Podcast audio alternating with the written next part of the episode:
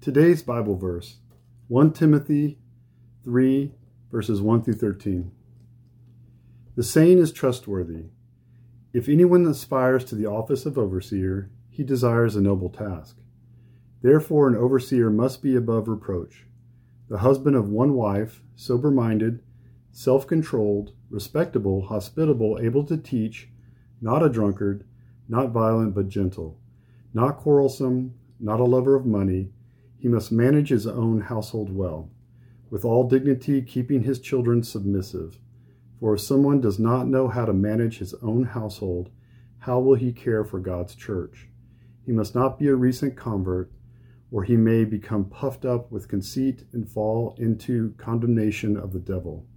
Moreover, he must be well thought of by outsiders, so that he may not fall into disgrace, into a snare of the devil. Deacons likewise must be dignified, not double tongued, not addicted to much wine, not greedy for dishon- dishonest gain. They must hold the mystery of the faith with a clear conscience, and let them also be tested first. Then let them serve as deacons. If they prove themselves blameless, their wives likewise must be dignified, not slanderers, but sober minded, faithful in all things. Let deacons each be the husband of one wife managing their children and their own households well. For those who serve well as deacons gain a good standing for themselves and also great confidence in the faith that is in Christ Jesus. This is the Word of God. We are in a series, a new series called The Household of God, and uh, we're going to be looking at this pa- passage. We're going to be looking at this text, 1 Timothy chapter 3, um, for at least three more weeks.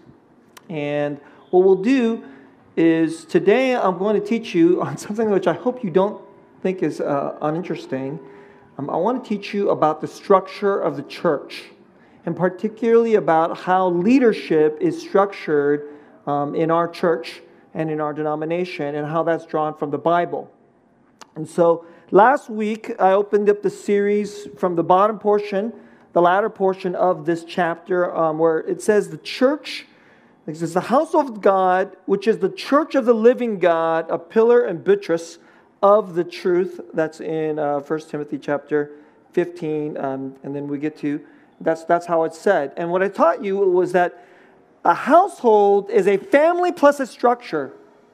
You can even not be a blood relative, but if you're a part of the structure of how that family gathers and does life together, that's a household.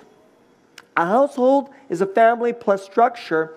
And so we're in the season where we, as a new church, as a church plant, um, in order to become a fully mature church, we must raise up, you know, the leaders that will then structure God's household.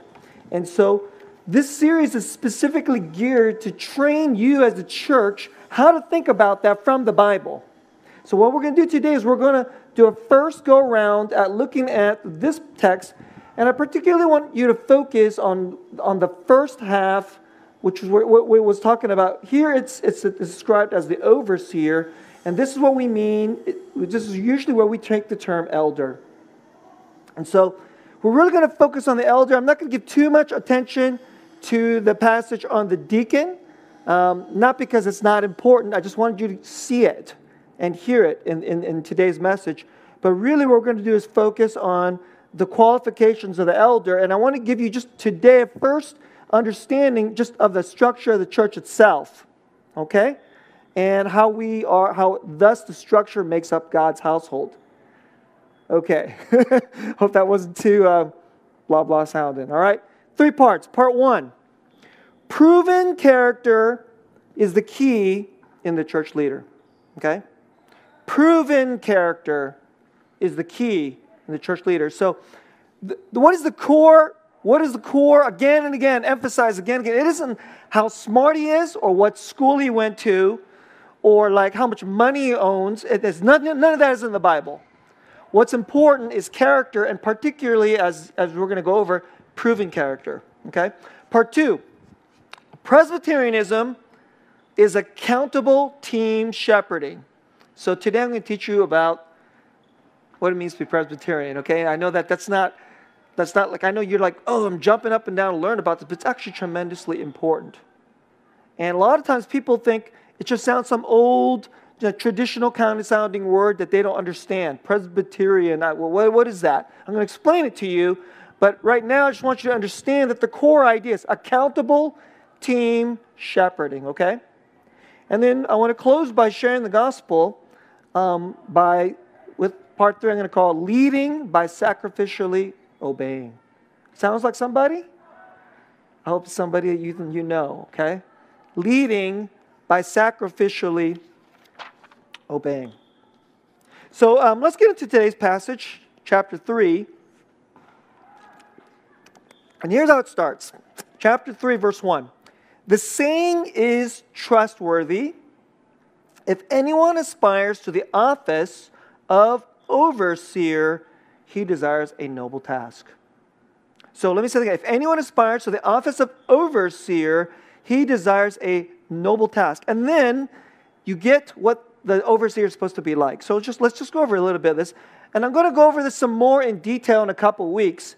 But just I want you to get a kind of just a first uh, look at this because I want us to look at this multiple times. So, therefore, an overseer must be above reproach, the husband of one wife, sober minded, self controlled, respectable, hospitable, able to teach, not a drunkard, not violent but gentle, not quarrelsome, not a lover of money.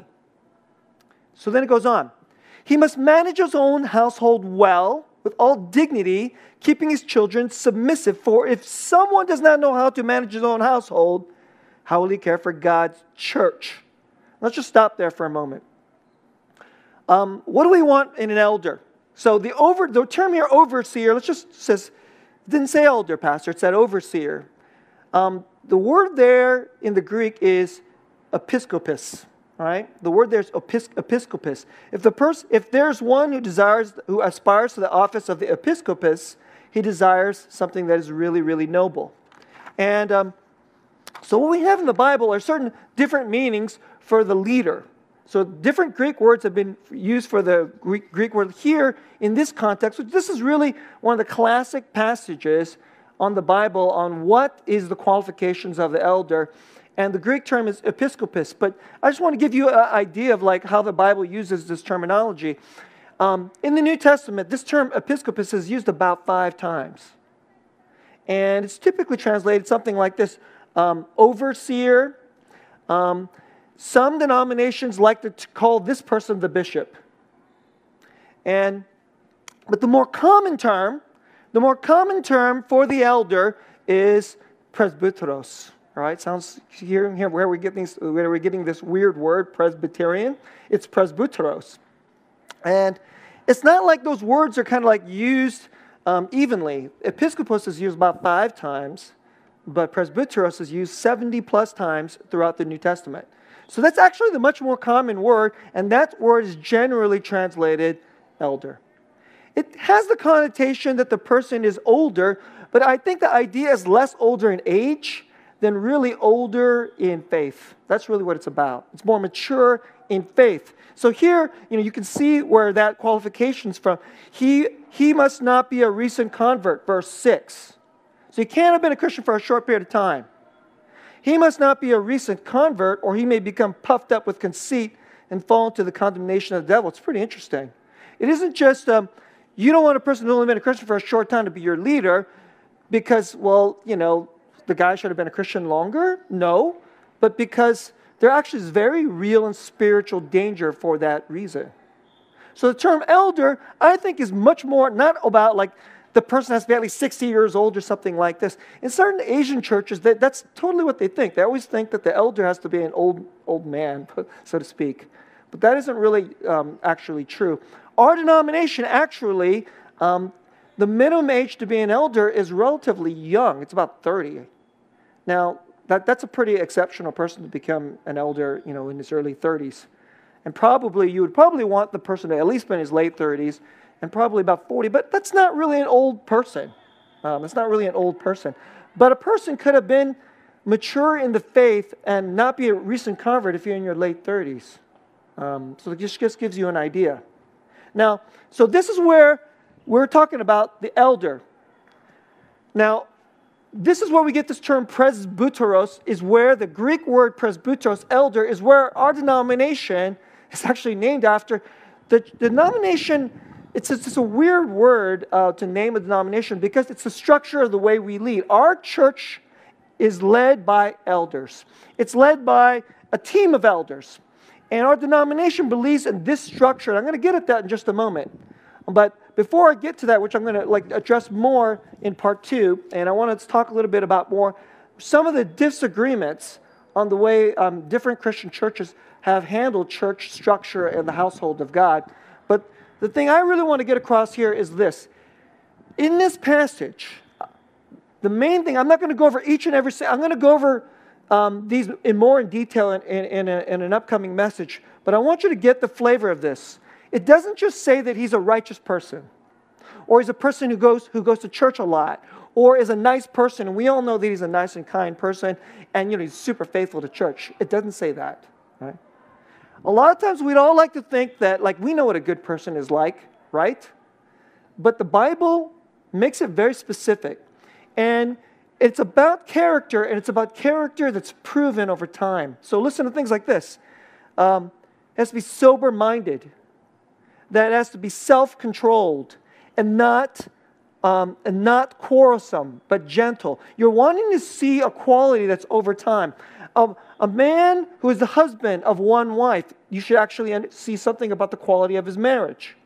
And if he's married, doesn't say you have to be married, but if he is married, if he is married, he can only be the husband of one wife. In other words, he shouldn't be a person who's been like getting divorced this is interesting too. It doesn't, and it, he can't be a polygamist because in this time, this is really, really interesting. If you just think about this in this context, a person may have had more than one wife, but it's very interesting that here at this time says, nope, you can only have one wife. And in this passage, it says other things too. Um, it says things like, um, where it says the husband of one wife, the explicit words are actually the man of one woman. That's actually the way it's said in the Greek, the man of one woman. Um, some pastor says literally, it says the, the elder must be a one woman man. Let's put it that way. And I think it's more than just that he, should, he shouldn't be a polygamist. It should be he's faithful to that woman. You understand? He's not constantly. So there's also the idea that he is not only broken his marriage, not only got multiple wives, but he's not this person that's, he's really, really faithful to his wife.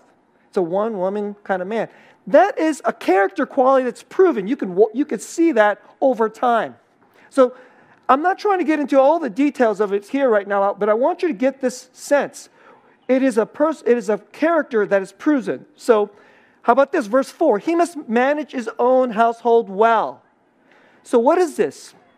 You want to see if a person, so this is really, it's very interesting that the term there is manage his own household. The person could be single, actually, but you could be the leader of your household even though you're single. It's, it's an interesting, it's an interesting, um, it's an interesting piece. Usually they're married, usually the head of the household. And so let's say you're the boss of your household. So it doesn't just simply mean he's a good father. A person may be the manager of the, the term there is oikos. And there, the household could be you could have a large household. So if you are more, let's say if your family like owns an estate and you have servants in your household and you have to watch after all your property and your family business, the, the person who leads that, that is the person who has to manage that. So it's actually not just simply is he a good husband? Is he a good father? Does he lead his household? And so again, it's a question of not just well, the guy has good intentions, and we know the person is really li- likes church and is really into Jesus and knows a lot of Bible. It doesn't even say that. Hmm. It's really interesting. And of course, you want him to be able to handle the scriptures because it says that he has to be able to teach. And particularly, he has to be able to teach the Bible. So we want to know the Bible pretty well, but you don't want a person who's just got tons and tons of like head knowledge, but hasn't been able to translate the biblical knowledge to be able to lead other people, his household, in such a way, in a peaceful way that they willingly are willing to submit to him in terms of his character. See, see the picture here? So it's not just character, it's absolutely, it's proven character over time. And so let me say something to you right now. Um, so, you know, we are, what, why do you need to learn this stuff? Aren't the pastors going to just be able to just figure out who they think? Because they're the ones who know what the Bible is. Aren't the pastors really the only people who are going to just know who the elders are and then we'll, they'll just pick the pastors? No, it's not the way our system works. If you are a member of Revive, you have been covenanted to our church, and you are a member of our church, you are called to prayerfully consider who you would like to nominate as a possible elder, as somebody to shepherd you and have God given authority over your life. So I'm saying this to you now because starting from this week on, I'm calling the whole church here now. We, as, our, as your pastors, we're calling on you to go into a season of serious prayer and consideration and to think about all the important men in our church, all the men in our church, and uh, consider who is qualified to be an elder in according to the Bible. And we're going to then open up a time. We're going to send out something to you if you're, uh, you know, to our, our all our um, all our members, and you're going to get a sheet. And at a certain time, we're going to have a, a period where you can nominate somebody. And we, this is not a secret ballot. You have to put your name on this, okay? You're going to put your name on this because if you, this is, isn't like, well, I just like this person. There's, there's nothing political about this. It's completely not like an election like in our politics secret ballot and you have no idea why we voted this for this person versus that person. It's just all about your self interest or I hate these people or all the, the strange and you know, political reasons people like to do, um, you, know, you know, choose a certain kind of leader. It has nothing to do with that. We want you to have your name on there, and then we want you to prayerfully consider before God and have your own responsibility before God and consider who you would willingly like to see shepherd in our church, along with the pastors. And, and this is important. And this is also a part of why this is why this proven character is such an important, why it's such a key issue inside of leadership. Because whoever becomes our elders, we want you to willingly, this is important, willingly want to submit to them and follow them. Let me say it again. You would want to follow these men and say that if they say, hey, we need to follow Jesus together, when they put their heads together and say, our church is going to go in this direction, we believe the Holy Spirit has chosen them and led them to be, to be the shepherds of our church, that you would say, you know, their character, their godliness, their, their handling of the Bible, they are proven leaders, and I want to follow them. I want to trust in them. So, these are all the reasons I want you to, be considering. And um, so, what we're going to do is we're going to raise up a team of shepherds. So, our church isn't just going to be only led by pastors. So, the we're going to have we're going to have pastors and elders, but you know, in our nomination, really, the pastors are just it's another version of elder. In our nomination, the pastors are called the teaching elders, and then the, the laymen who are not like, you know, who, who, who don't do this for a living, they're called the ruling elders, and really they're just two different kinds of elders. And that together, they're the overseers, they're the shepherds who lead our church and have authority from God. And we're going to have a team of those people, and that's called Presbyterianism. Okay? Does that make sense? Okay. Now let's go to part two. Let's go to part two.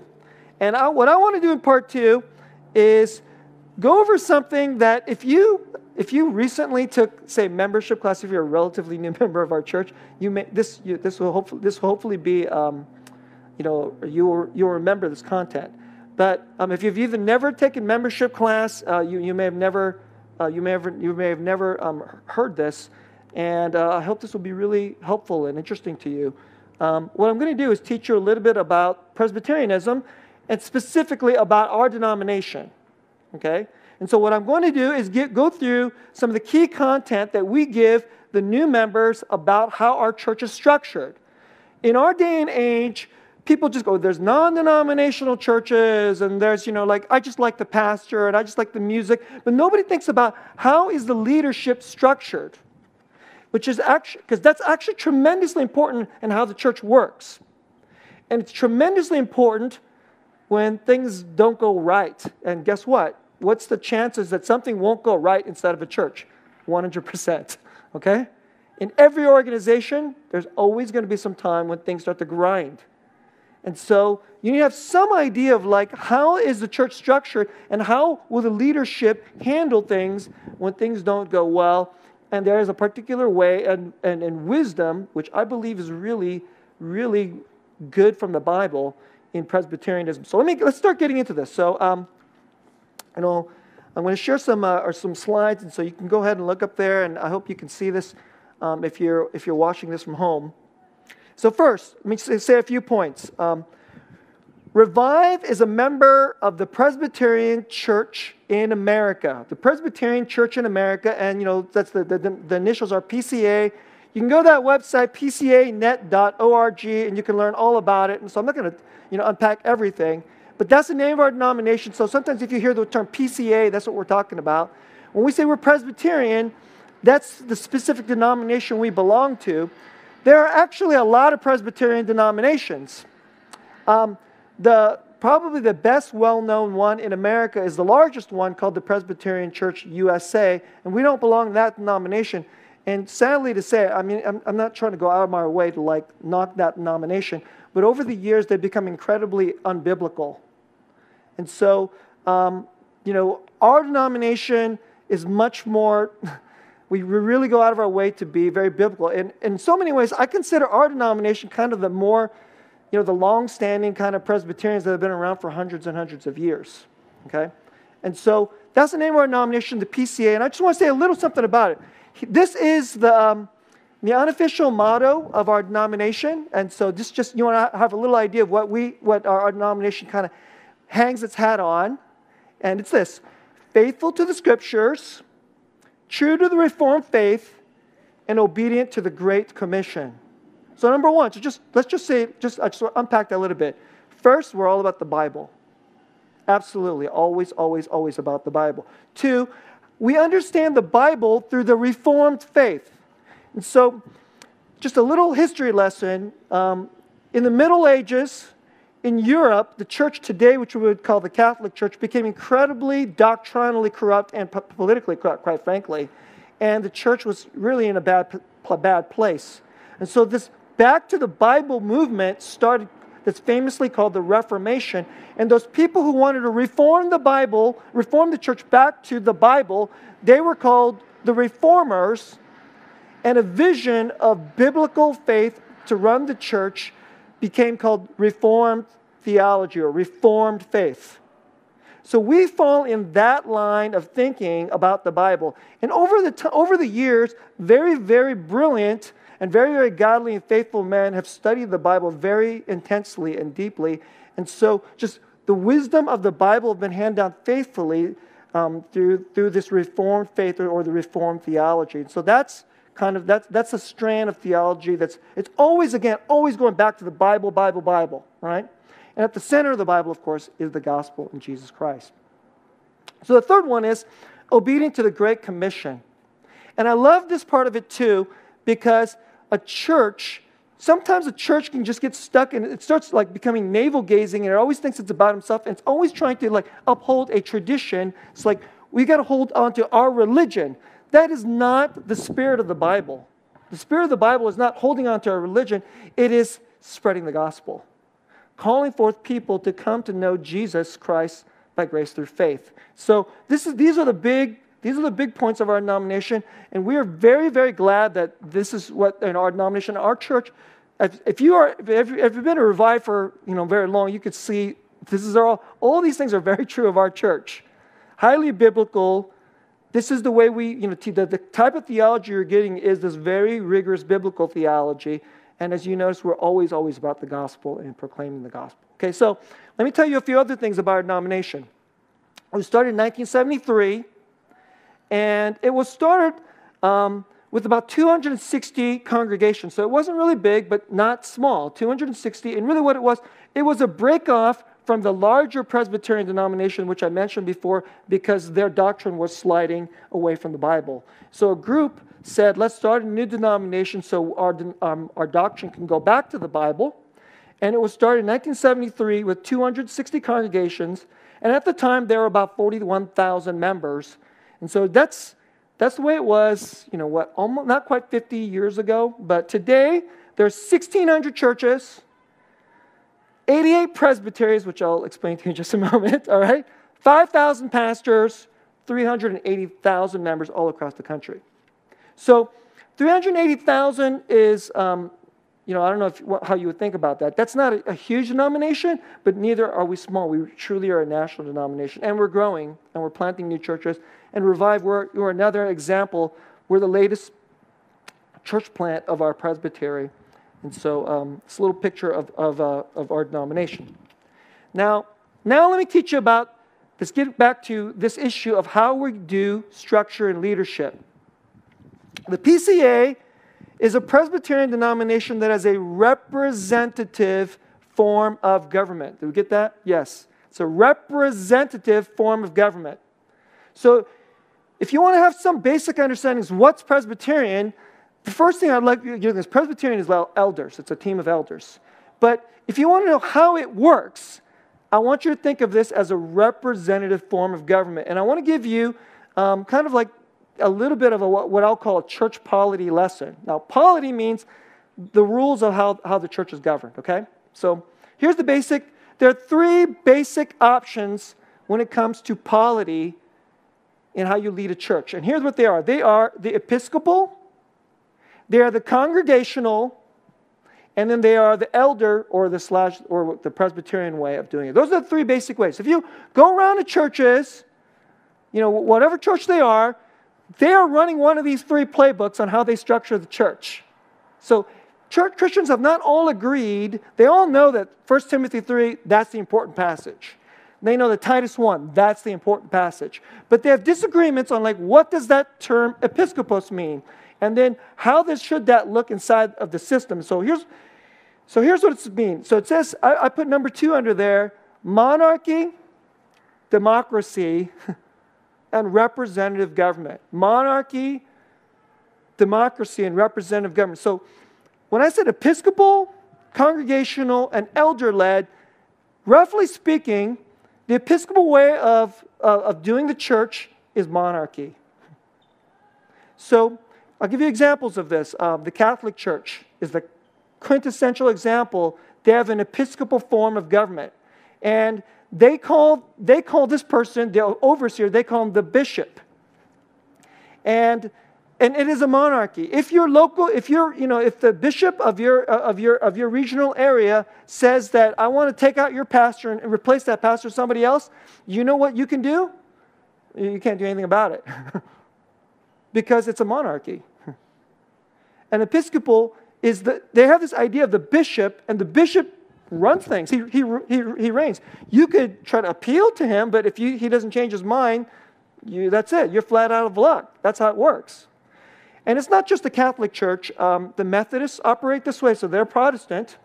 Um, the Anglican Church operates this way, or the American version of the Anglican Church is called the Episcopalian Church. And guess what? The Episcopalian Church believes in bishops. So your church would have your own pastor, maybe the, you, that they might call a priest, but that guy answers to a bishop. And it's a total hierarchical top down system. And that's why it's more like a monarchy. Does that make sense? That's actually the simplest one to understand. Um, a lot of churches that you see around here, especially if they're a Protestant church, they might operate in what's called a congregational model. And what it means is something like this every member has equal power and equal say inside the church. And every, if you are a member, you get a vote and your pastor only gets one vote like you. So the pastor doesn't get any more vote than you do. And so everybody's a member. And so this is actually, it's kind of like rule of the demos. You know, demos is the Greek word for people. You know, kresi means the rule of, the rule of the people. And so congregationalism is just straight, like every person, it's, it's like a, it's a vote. So I think it's more like kind of like pure democracy in that sense. But here's the thing I want to offer to you. If you have a church and everybody, it's like it's considered like a flat structure, but then you have a pastor because you got to have somebody teach the Bible, right? And so you have this regular person who has the pulpit. So, in principle, the pastor doesn't have more power than everybody else, right? according to the principle of the governance. But in actual reality, the pastor absolutely has more power than everybody else. Because so what ends up happening in a kind of congregational system like this is that the pastor tends to have, I call it a kind of backdoor monarchy. And so, what are churches? Some of the churches, are like a lot of Baptist churches, operated like this. A lot of non denominational churches have, tend to operate like this. And so, what happens is the pastor tends to, he has the voice that everybody listens to. And so, he tends to have kind of outsized power and influence inside the church. And so, you go to a church like this, and if you don't like the way the pastor's going, you kind of are, you, you just kind of only have, you can appeal to him you can appeal to the people that influence him, maybe, but if he doesn't want to change his mind, and then you know the majority of the churches that that's kind of the way the church is going to go. But the best, the way you can vote is only vote through your feet. In other words, leave the church, which isn't obviously always the best, a great solution, right? But here's where the beauty of Presbyterianism is that we believe in something more like representative government. In other words, you, the church, together must participate. The Holy Spirit will shape and lead the whole church, including you as individual members, and then collectively, the Holy Spirit will lead us to pick certain men who we will then willingly submit to as our leaders. And then they will form a team that will be accountable to each other. Does that make sense? That's the Presbyterian way. So that's why, if you're a member of our church, you have to this you have to take this really this is an incredibly important time in the history of revive. It's it's actually really hard to do this during this COVID season, and so we really felt like it was important that you learn this through the pulpit. It's an incredibly important time in the selection of leaders, and you get a say in this. So what we're going to do is we're going to go through a period where you get to nominate candidates all those candidates will be vetted by the pastors according to these 1 Timothy 3 standards. And then those candidates who are willing to accept, you know, accept that potential calling will then go through a lengthy training process, again, where the Holy Spirit will get a chance, we'll get to see if the Holy Spirit will confirm or, you know, lead them. At some point, they might say, I don't think I'm ready for this. Or someone will say, you know, more and more as we begin to see the Holy Spirit will show us do they have proven character? The proven character of the First Timothy 3 qualities to be the leaders and the shepherds that our church will willingly um, submit to. Now, let me say the last couple things about Presbyterianism.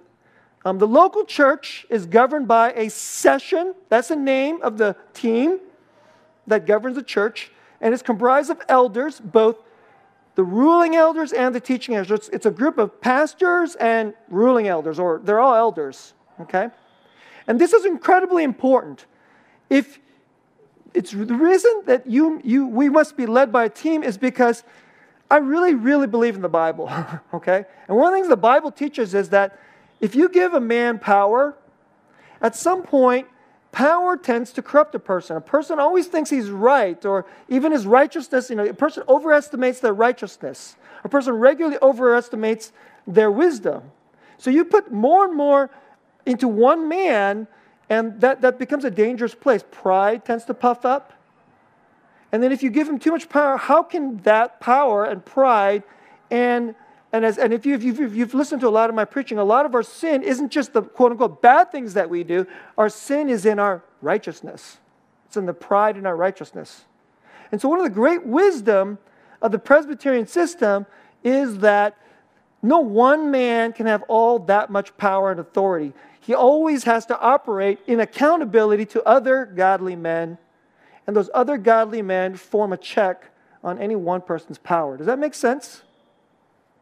So I'm basically letting you know I'm the lead pastor, and I'm letting you know our system checks my power. So if I ever become a total, complete, raving jerk who always thinks I'm right, and I'm going to just jam my influence and power because I got the pulpit most of the time, you know what? In our church, you always have a recourse. You just talk to the other elders and say, Susang, I'm kind of going crazy. Hello. and that it is their duty before God to say, well, yo, Susang, we need to talk to you. And then there's a check, and we can have a more serious conversation about how to get back on track right. And here's the other thing it, it, it demands that the men walk together with humility, regularly listening to each other, and trusting that none of them have a monopoly on the Holy Spirit. And the Holy Spirit works through the other men too, so that the shepherds of the church must be a set of, of, of a team. They have to be a team of fathers. They have to be a team of leaders. And they must think humbly toward each other. And that, and when they disagree, and I promise you they will disagree, they have to disagree humbly, listening to each other, to find a pathway of unity to bless the whole flock of God. That's, that's the intent. Okay? Now, one last point, and we'll get to the last portion of my message. Pastors and representatives of local churches um, in a region form a presbytery. So that's the name. So, what's a presbytery? That's a group of the leaders of the presbyters, that is, the elders, the called, ordained men who are the shepherds, who form together and then they govern all the, the, the local region of churches. That's what's called presbytery. So, the reason I'm telling you this is the name of our presbytery, by the way, is Revive is a member of the Northern California Presbytery, right? Northern California, I, don't know how many churches there are, in our, like 30 some odd churches and 50 some odd pastors or 60 some odd pastors or so forth, and elders. And um, so the reason I'm telling you this to you is let's just say, you know, we end up with like four elders in the future, you know, like, like it's like maybe like me and Pastor Young, and we're like four elders. And so you're led by like six um, elders together, right? And then some of you start thinking, like, you know, all those guys are like, they always agree with Susang, don't they? because they're his friends. They're like they're you know they work they walk together this way, and so you start thinking there's something really wrong inside the church, but you don't think the elders will listen. Or you tried. You talked to the elders, and then they said that they took it up to session, and the session didn't really seem to be listening to this concern. And let's say the, the concern you have is very serious. What if it has something to do with some kind of abuse in the church? Or you think there is some kind of doctrinal corruption going on in the church. Those are like two of the most common things that you might want to consider um, to thinking about to protect the church abuses from leadership and uh, doctrinal corruptions. You know what you could do? You could just call up one of the other elders, well, the other leaders in the presbytery, and they are duty bound to come check it out and say, hey, we think our pastor's teaching bad doctrine, or we think our elders are not handling an abuse situation inside of our church in a godly biblical way. Could you come and investigate? And you know what? They're duty bound to do so. So, again, all these forms of checks and of accountability. So, let me get back to that point. Presbyterianism is accountable team shepherding. That's what it is. And I want to just say a personal word.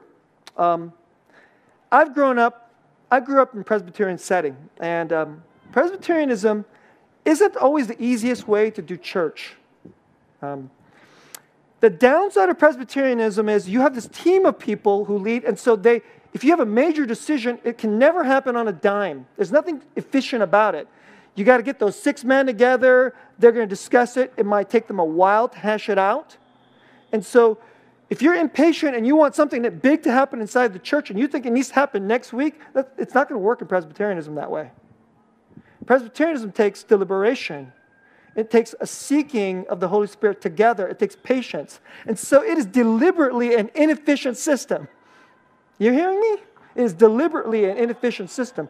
But let me tell you something. Over the years, I've, I've, I've been in non denominational churches. I've seen churches that use kind of congregational methods that, and of course, I know there's lots of abuses in like Episcopal type settings. I'm absolutely convinced that you can't give any one man that much power. And it's really, really good that all the men have to learn how to be humble and accountable to the Bible and to each other. And though, even though it's kind of inefficient and can be kind of a frustrating system in that way, it tremendously protects the church.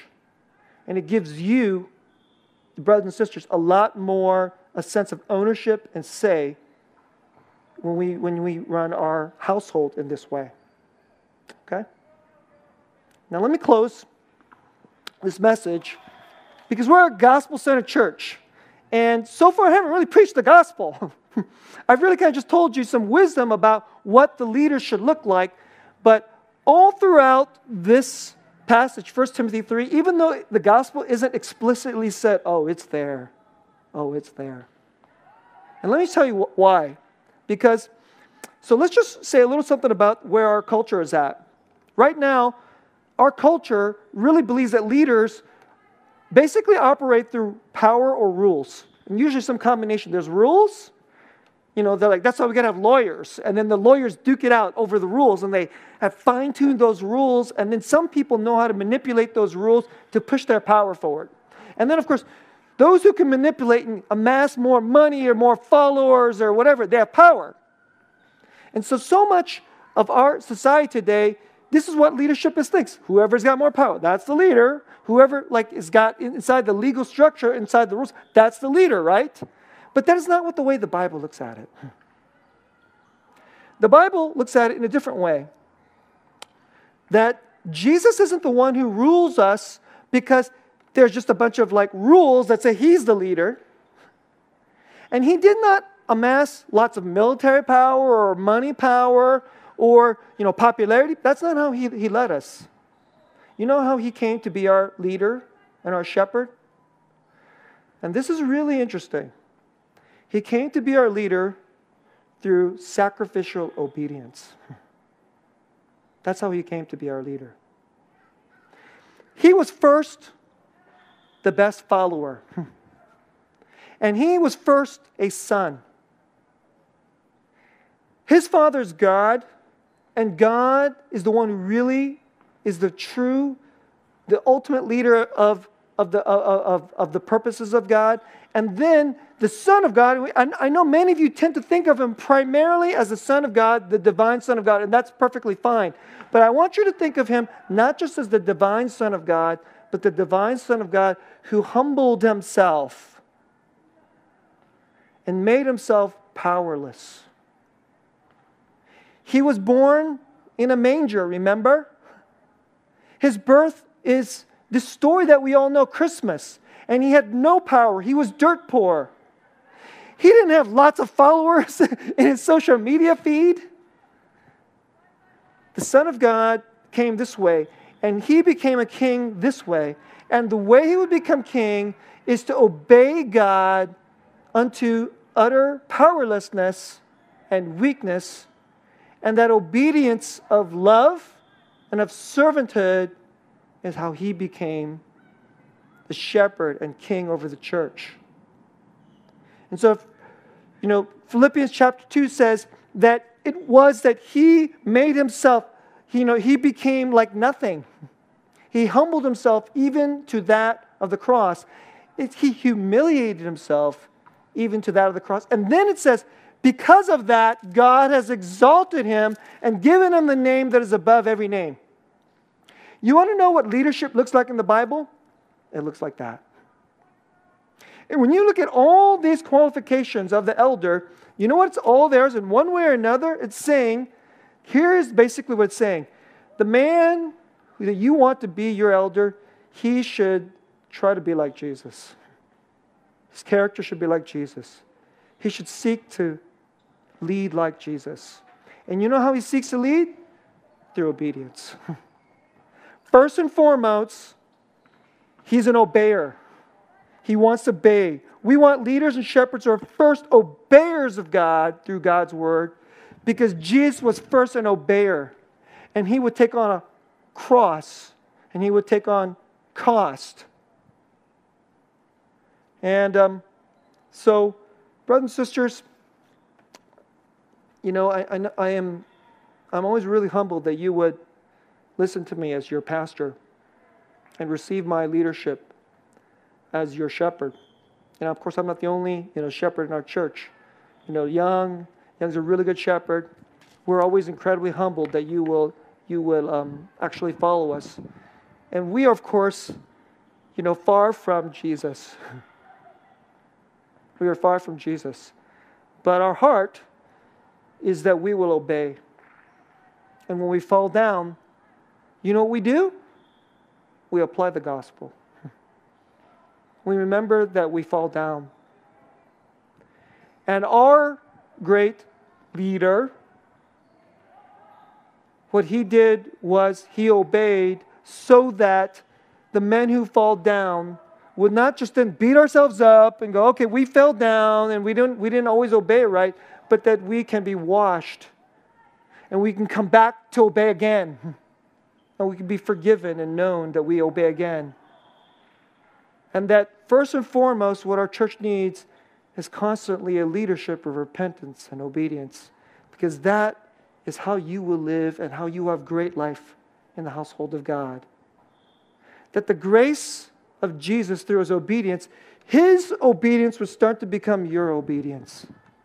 And his grace, that he allowed himself to be powerless, we will trust that what looks so powerless in the world, because we're not winning you because so good looking and I've got such a great, you know, like popularity or we got lots of money, but that you trust that what we are about is about Jesus and that the Holy Spirit has shown you that we're something like that. And what we want is a men, a set of men, a team. It's all about that. And so, really, what we want you to see is not Susang or Young or any of the men. We want a set of men that really, that even as imperfect and as broken as we are, that you will see the first obeyer, the first servant leader, the true servant leader, Jesus. And that he would lead our whole church, that we would all be repentant, servant obeyers, and run out into the world that's what the household of God looks like. So, brothers and sisters, I hope um, this was more than interesting to you. I hope this was a blessing to you. And that you would pray that Revive would be this kind of church. And that this spirit of this type of, of shepherding would spread throughout our country, certainly in our denomination. And, you know, other more and more non denominational churches, they're going to an, el- they don't call themselves Presbyterians, but they're going to an elder teams shepherding kind of model like this. And the wisdom of 1 Timothy 3 is really spreading. Would you pray for that? Would you seek that? And we'll pray that Jesus would be exalted, that the gospel would be at the bottom of the way, at the absolute power of the way we envision leadership. And maybe once again, this kind of humble, servant, obeying leadership could be noticed by our neighbors in our world and a different and more helpful and peaceable vision of leadership can be offered to our neighbors. We'll talk a little bit more about that next week. Let's pray.